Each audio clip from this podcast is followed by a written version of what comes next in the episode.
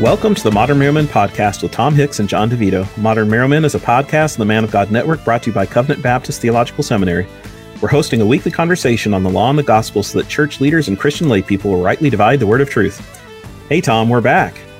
Hey, John. Good to see you, brother. And we survived a an extended episode on the controversy surrounding theonomy. Amen. I enjoyed now, that we want to push even further and see if we can alienate anybody else in this episode, right? But you know, we really do hope these are constructive and, and, and helpful uh, for all those who listen, including our Reformed Baptist uh, brothers and sisters and, and pastors and, and, friends, as well as uh, broader um, Christians as, as, they seek to wrestle through these issues. And so, uh, maybe taking in a slightly different direction uh, what we started in our conversation last week. Uh, we looked at theonomy and some of the problems with theonomy, but there have been developments of theonomy.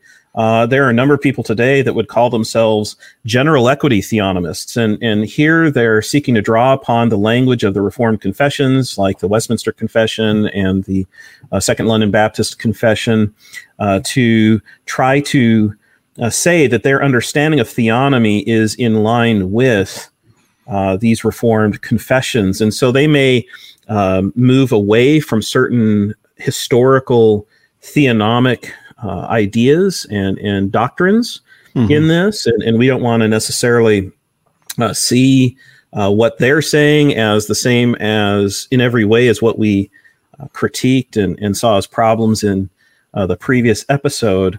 Uh, nevertheless, we we still have concerns with what people are calling uh, general equity theonomy, right? Yeah. And, and so, to, just to get started, then I, I think it's helpful. We, we, we need to go back and, and understand what does that phrase mean, right? When when right. this phrase is used in the Confession of Faith, uh, for example, uh, our own confession, the Second London Baptist Confession of Faith, what does our confession mean by this phrase, general equity? Yeah, well, I think that's a, the right place to start. Uh, mm-hmm. 19.4, chapter 19, paragraph 4 of the confession says of the people of Israel, to them also he gave sundry judicial laws, which expired together with the state of that people, not obliging any now by virtue of that institution. and then there's a qualification Mm-hmm. And it says their general equity only being of moral use. So, really, for general equity theonomists, they're trying to, through this phrase, bring in the uh, moralness of the uh, judicial Old Covenant law, then, right? Well, I mean, that's going to be the question: is yeah. are they doing that or not? You know, right. is, is are they are they correctly interpreting mm. uh, general equity out of the right. confession. You right. know, mm-hmm. and we already we have a, a clue as to what general equity means in the confession, mm. uh, because it says general equity is only of moral use. Yes. Now, some of the editions of the confession on the internet, so if you look up Second London Confession on the internet, often it'll say modern use, but that's a typo that crept in somewhere. Mm. It's not that general equity is of modern use the original version of the Second London Confession says it's of moral use, the general mm-hmm. equity of the judicial laws of moral use. And so, g- general equity is nothing other than what is moral. That is, the mm-hmm. moral law determines the general equity of judicial law. That's what it's saying. Mm-hmm. Yeah. So, um, and if and we can confirm this by looking also at historical sources. And uh, we find some clear explanations from historical figures as to what general equity means. So, yeah, can example, you give some? Yeah, I was going to say, can you give some yeah. examples from some uh, Reformed theologians and, and their understanding of this whole idea of general equity? Yeah, and they were pretty clear. And I'm just going to give a hmm. couple, mm. but you could find more. But John Calvin clearly states this. He says it is a fact that the law of God, which we call the moral law, is nothing else than a testimony of natural law hmm. and of that conscience which God has engraved upon the minds of men. Then he says, consequently, the entire scheme of this equity of which we are now speaking has been prescribed in it, that is, in the moral law. Hence, this equity, meaning moral law, alone must be the goal and rule and limit of all laws. Mm. And that's from the Institutes uh, 420, uh, sections 15 and 16. Right. And then Theodore Beza said this He says, Although we do not hold to the forms of the Mosaic polity, which is pretty strong, Mm-hmm. We do not hold to the forms of the Mosaic polity. Yet, when such judicial laws prescribe equity in judgments, which is part of the Decalogue, mm. We, not being under obligation to them insofar as they were prescribed by Moses to only one people, are nevertheless bound to observe them to the extent, extent that they embrace that general equity which should everywhere be in force. Mm. So here we see Beza saying we're not under the Mosaic judicial law, except for those parts that are the Decalogue, moral law that are that are uh, informed by or that explain the Decalogue itself. He goes on. This is quoting Beza again. He says, "The Lord commands that a deposit be returned and that thieves be punished."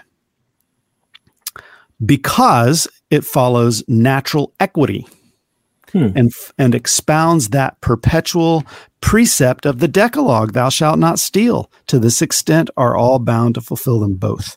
Hmm. So here's this is a clear picture of the meaning of the historic term general equity.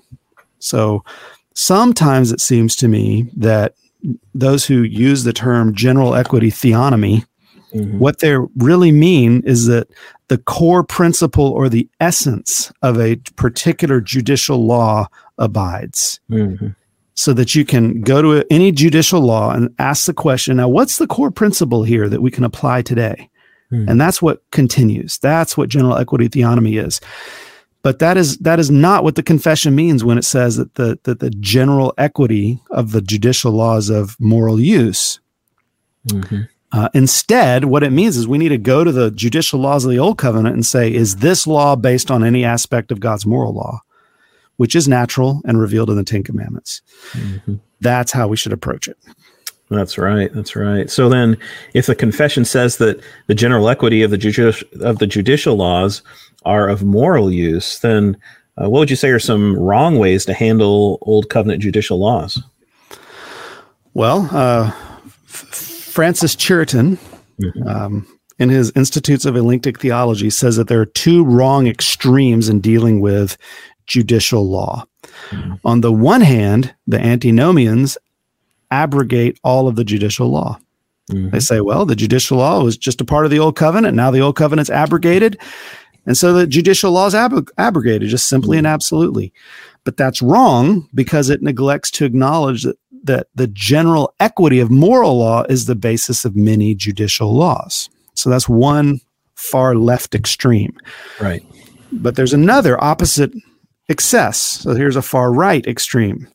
According to Turretin, uh, some say that the judicial law is still in force and should be retained, and that Christian states are to be governed like the Jewish. Mm-hmm.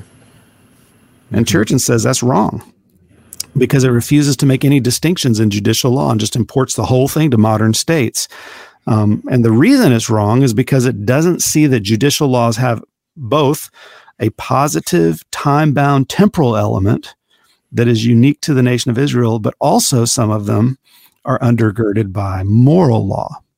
Right. Um, so, so really, you know, it's not that while this form of theonomy uh, as we understand it today, again, uh, coming through, you know, Rushdoony and Bahnsen and North. and others. Yeah.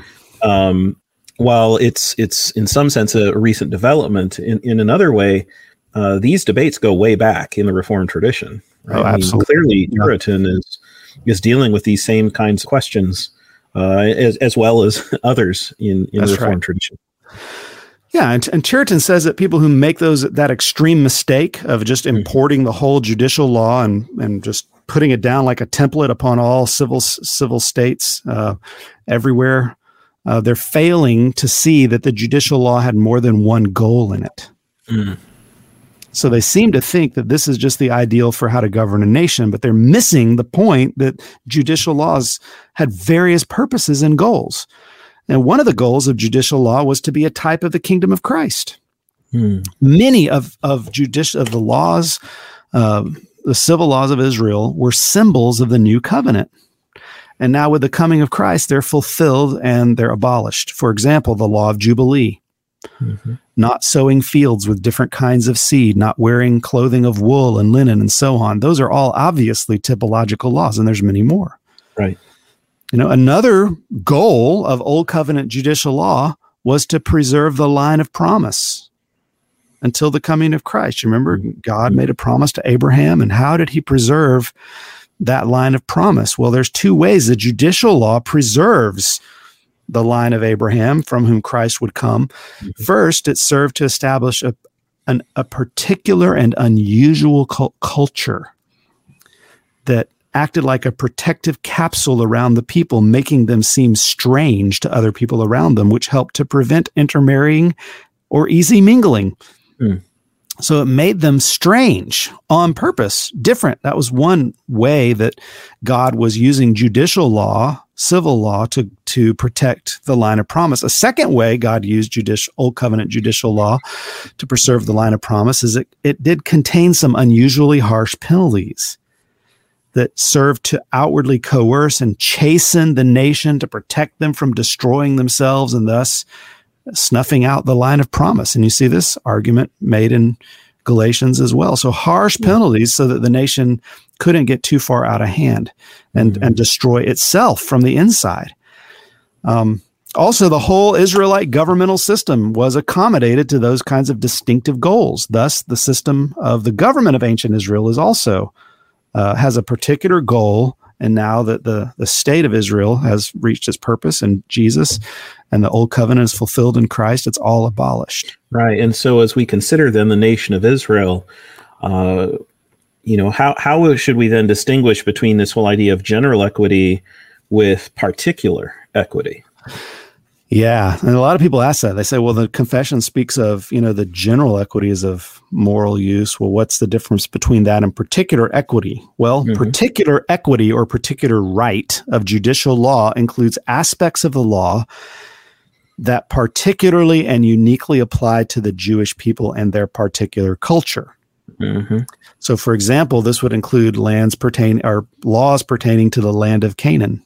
Mm-hmm particular equity, dividing the land of Canaan among the 12 tribes. That's particular equity.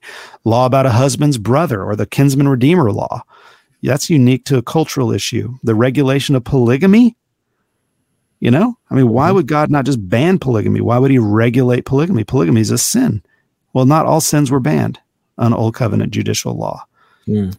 They weren't, only mm-hmm. certain ones, and God was regulating them, not approving of them laws about property and inheritance that were unique to the ancient Near Eastern customs. Law, the law of jealousy, the law of selling a son, the law about resting the fields. All of such laws as these were laws of particular equity. Mm-hmm. But the general equity or the general right of judicial law was founded upon the law of nature common to all. Mm. So this recognizes that in general equity, it's, uh, for example, laws that carry through that we, we would look at judicial laws and we would find laws of general equity pertaining to things like public trials, the fact that a crime ought to be punished, that uh, laws uh, forbidding the oppression of widows and orphans. Mm-hmm. Oh, you know, oppression is universally wrong. It's a violation of moral and natural law.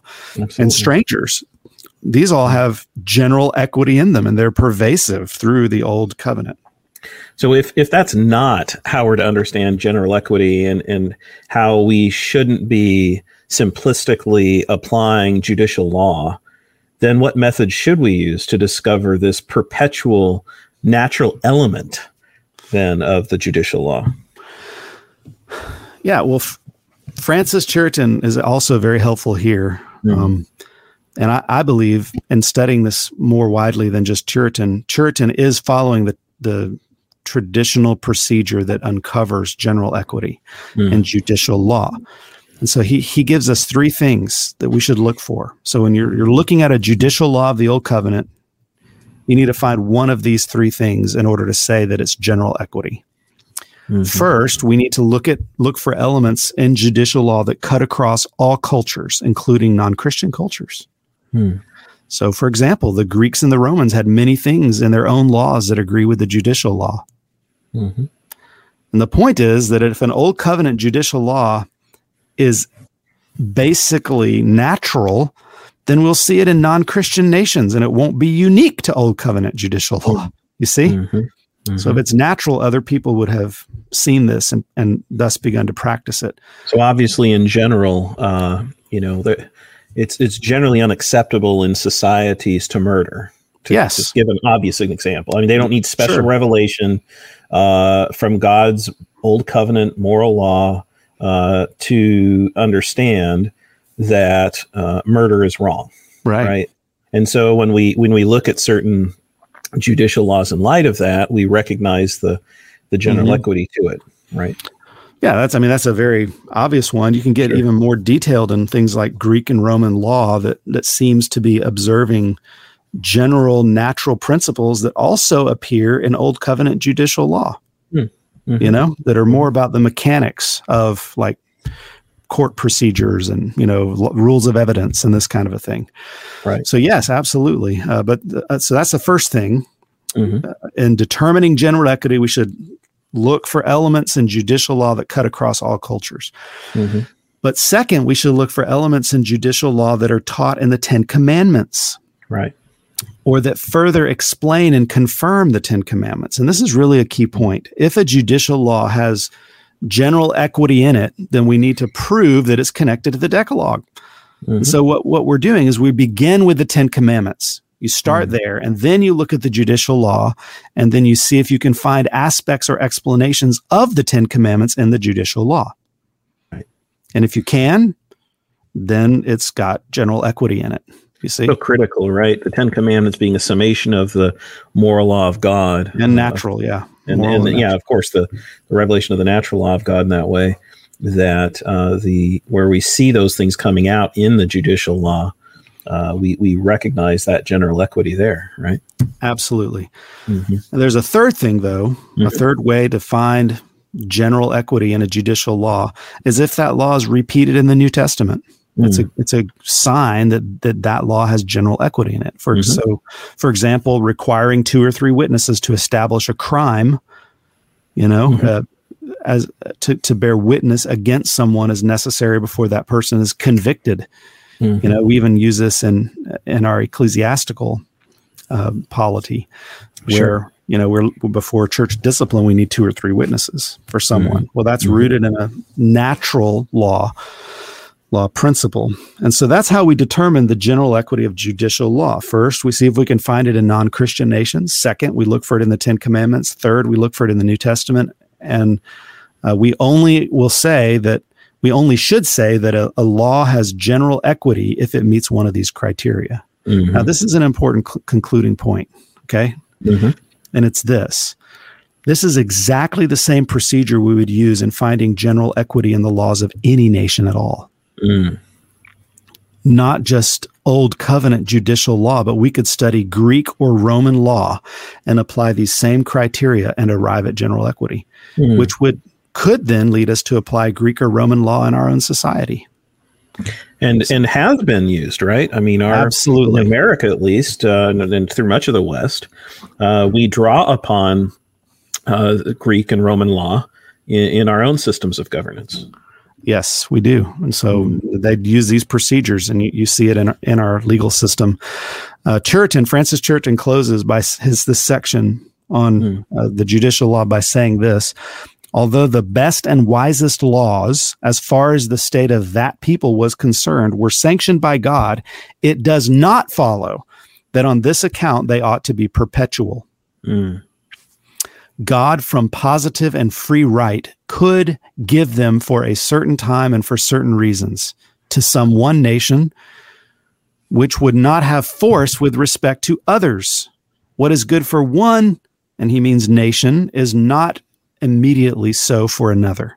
Hmm. And then he says, when the Roman laws are to be preferred to the Mosaic, for example, they are not preferred simply as enacted by men, but as derived from natural and common right or general equity. They can be more suitable to places, times, and persons. So sometimes you would prefer a Roman law to a judicial law if the old covenant judicial law doesn't have uh, general equity in it, but the Roman law does. Hmm. Yeah. So it's not as simple as saying God's law or man's law, right? well, it is if you know what God's law is. That's true. True enough. But it, right? yeah. Yeah. But, but but that that's the whole point. When when when that phrase is used, it's kind of like either it's divinely given through Scripture, God's law, or it's autonomous, sinful human human law, right? Yeah. And it's like, no, no, that's vastly oversimplistic here. Uh, when when we consider again this whole idea of natural revelation and natural law, and and what comes through creation and conscience, what develops uh, through uh, society because of this common grace. Um, we, we need to take all of this into account to have a proper understanding of uh, how God's law uh, operates or, or should operate in society. Mm-hmm. Yeah. So then, yeah. what role should we, as we consider God's old covenant judicial law, have in light of everything we've said uh, in today's political climate? Let's let's move to the positive yeah. here, right? yeah. Um, well, when it comes to upholding good order in society, we should look for general equity in old covenant judicial law. Sure, mm. but we should also look for general equity in any law, civil law, Roman law, Greek law, or wherever we might find general equity. The mm. goal is good law for good a good social order. Uh, but civil government should only apply laws of the general or laws of general equity uh, within its particular jurisdictional boundaries. So here's what I mean right. by that. Okay. Um, Baptists and American Reformed Christians have always argued that the civil government has no authority or and no right to enforce the first table of the moral law mm. or to coerce right worship or to punish false worship. Mm-hmm. So, you know, uh, American Reformed Christians along with Baptists, said let people be Muslims or papists or whatever they want. It's not the responsibility of the civil authorities to punish them in the least for their false worship. Mm. And that's hmm. because we're not under the Israelite theocracy. Right. God did not sanction theocracies for all the nations of the world. Mm-hmm. And so if we so if we, we, look, we tolerate uh, false worship, even wicked and evil worship, mm-hmm. uh, in in society uh, while seeking to proclaim the gospel of Christ, so that they will again uh, come to recognize uh, the the the grace of God and, and, and embrace these truths in Jesus, and then see through both uh, natural revelation and special revelation uh, these truths and, and, and how they are to uh, n- not only manifest themselves in our personal lives, but also in society. Yeah, and what what we're doing here is is natural and general law includes the first or, or natural law and general mm-hmm. revelation includes the first table. Right. And so Israel, then the, the judicial law of Israel enforced that. Mm-hmm. But but but Baptists argued that was for a unique reason. It was mm. for how God had chosen and appointed them for their particular task in this world. Mm-hmm. And and we're not under that anymore. So but so if we look at though the kind of civil government that God established under the Noahic covenant, which is a covenant made with all nations, mm-hmm. with all men, it's a covenant with the world. Um, it seems right for governments to enforce lex talionis, and that's all. Because you know you have that part in Genesis nine of the Noahic covenant where it says, if a man sheds another man's blood, then by man shall his blood be shed. And if you mm. take that as a Hebrew jussive, which I think is the right, and because it goes on and it says, um, for man is made in the image of God. So this isn't just a description of what does happen, that when, when murder occurs, you know the murderer gets his life taken it's rather a description of what ought to happen because people are made in the image of god and the mm-hmm. broader principle there of the, the death penalty is for murder is lex talionis an mm-hmm. eye for an eye a tooth for a tooth mm-hmm. which is that the, the punishment should fit the crime that you should make the victim whole and so uh, lex talionis says is i believe it's the principle of civil government it is the principle of civil mm-hmm. government and it says if you harm someone physically or financially, the authorities should use force to an ex- to exact an equal and just penalty to make the victim whole. Mm-hmm. And so, physical violence, up into including murder as well as theft or property damage and financial harm should be punished by the civil authorities. This would include any actions or even speech that could be proven to lead to physical or financial harm. And when the government does more than this, it's starting to get out of its lane. Mm-hmm. And uh, so the government is responsible for what's often said retributive justice and restorative justice, right? That that this is a reality that that is um, given jurisdictionally by God to the civil authorities. Yeah, at an individual level, mm-hmm. I would say it seems mm-hmm. that way. Mm-hmm. Um, but uh, then when we again go back to theonomy and, and especially those uh, reconstructionists uh, and some of their arguments, they argue very differently, right? When when we look at this whole uh, yeah, they, application they, and understanding. So the reform tradition accepted that the, the, the whole general equity mm-hmm. of the moral law or the general equity of, of judicial law should be imposed upon societies in some way. And so they right. actually did argue for, you know, punishing heretics and, and blasphemers and so on. So what I'm saying though is that there was a further refinement of this mm. in Baptist ecclesiology and even among like the the whole the Westminster Confession of Faith, the second American edition, the American edition of that. Mm-hmm further limited governmental authority to just the second table in the in the way that I'm speaking more. So lex yeah. talionis. Mm-hmm. Um, but yeah, theonomic reconstructionists want to buy the whole system and mm. just just just bring the whole Mosaic civil code over, together with all of its you know lavish use of the death penalty for all manner of things. Right. So um, they still even with general equity will try to, in a sense, uh, bring in these um, typological judicial laws or, or, or other positive laws given to Israel and seek to incorporate them today into our yeah. Uh, laws and society. Yes. And what they'll say is the theonomic reconstructionists will say, well, look, we've tried this in America already and it's failed. Mm. Just look. Look at all the lawlessness and the wickedness in society. And so we need to try something new. We need to massively expand the authority of the government for the death penalty, punish false worship and, and heretics, and so on.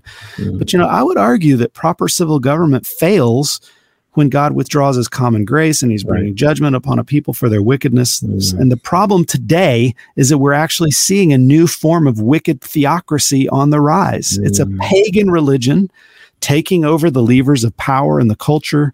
And it's no different from the pagan theocracies of England, you know, right. and early America that wore Christian clothing. Right. But and so there, the, the, these, there's in this worship of false gods. Uh, in American society, whether, whether or not these false gods are, you know, deities or some some other form of, of idolatry, uh, that that in this uh, there is another kind of theocracy that's being built with just as strong of a moral code uh, and and ethical laws that are required to be enacted and enforced in society. Right. Absolutely, and mm. and with our forefathers, I would argue that the answer to theocracy is not another form of theocracy. Mm.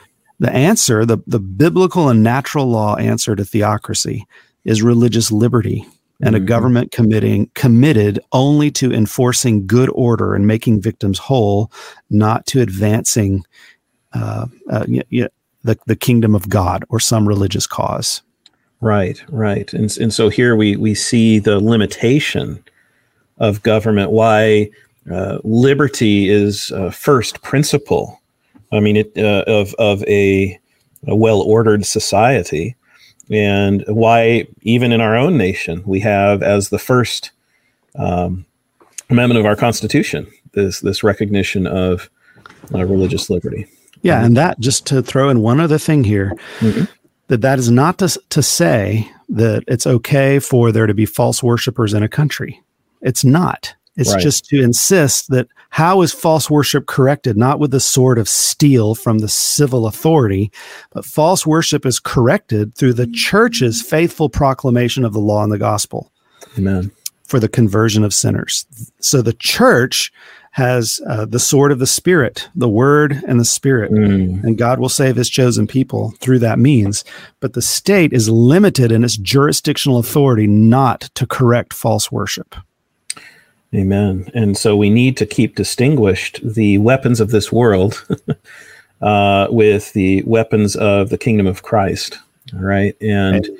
and uh, unfortunately, with theonomy, those can quickly get confused uh, because in Old Old uh, Testament Israel, uh, there was this uh, bringing together of civil authority and jurisdiction with the uh, with the moral uh, and ecclesiastical uh, authority of of uh, the worship of of God's people. Right. That's right. Yeah. Mm. Well, I really appreciate that, Tom, and, and, hope that again this will bring some uh, construction to this conversation and some clarity uh, in light of the Reformed and, and, Baptist tradition. And so, thank you for bringing that uh, to us today and, and for us having this conversation. And I want to thank everyone for listening to the Modern Marrow Men podcast, the Man of God Network, brought to you by Covenant Baptist Theological Seminary. If you'd like to know more about CBTS, please visit us online at cbtseminary.org. That's cbtseminary.org.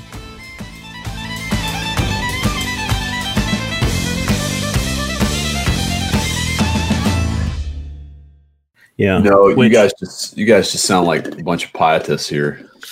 We're lazy pietists. We just don't even. We don't want to do. I, have I've been accused of that uh, by some of those that that seem to pull in that direction of you don't care about society, you don't care about it. You know, you just you just want to be holed yeah. up and preach the gospel in in the four walls of the church. And We're I'm just, just spiritualists. Like, you know, when I yeah. get through this podcast, I'm just going to go in my closet and pray quietly till the next podcast. Yeah, that's it.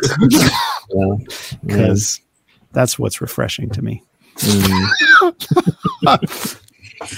well, I you know, and, uh, in, in all of the denouncements of pietism, sometimes I wonder if it's like, have we lost something? I mean, it is good to be pietistic, right? I mean, I realize the dangers of pietism. Yeah, that's but true. I mean, what what is so? I mean, man, spending time in your prayer closet, spending time in the Word of God, preaching the gospel. Yeah. I, I, those are.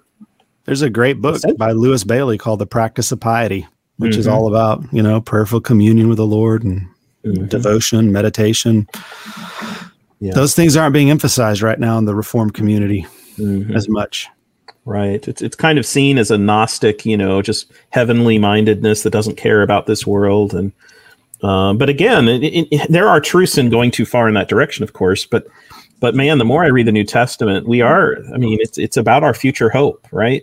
it's about the age to come, and Pi- pietism refused to say there was any social application at all of mm-hmm. of God and His truth. Mm-hmm. That's what they did. So they just drew in and they ignored the rest, and that's what we're accused of doing. But in fact, what we're doing is we're we are applying it to all of society. We're applying God and Christ and the the whole of God's truth and and His law to mm-hmm. society. But we think we're doing it biblically right. and, and properly. And, and so that's where the debate is mm-hmm. really is how to. And it's, it's really not productive to just accuse our side of not engaging society or culture when we're when what we're doing is engaging it differently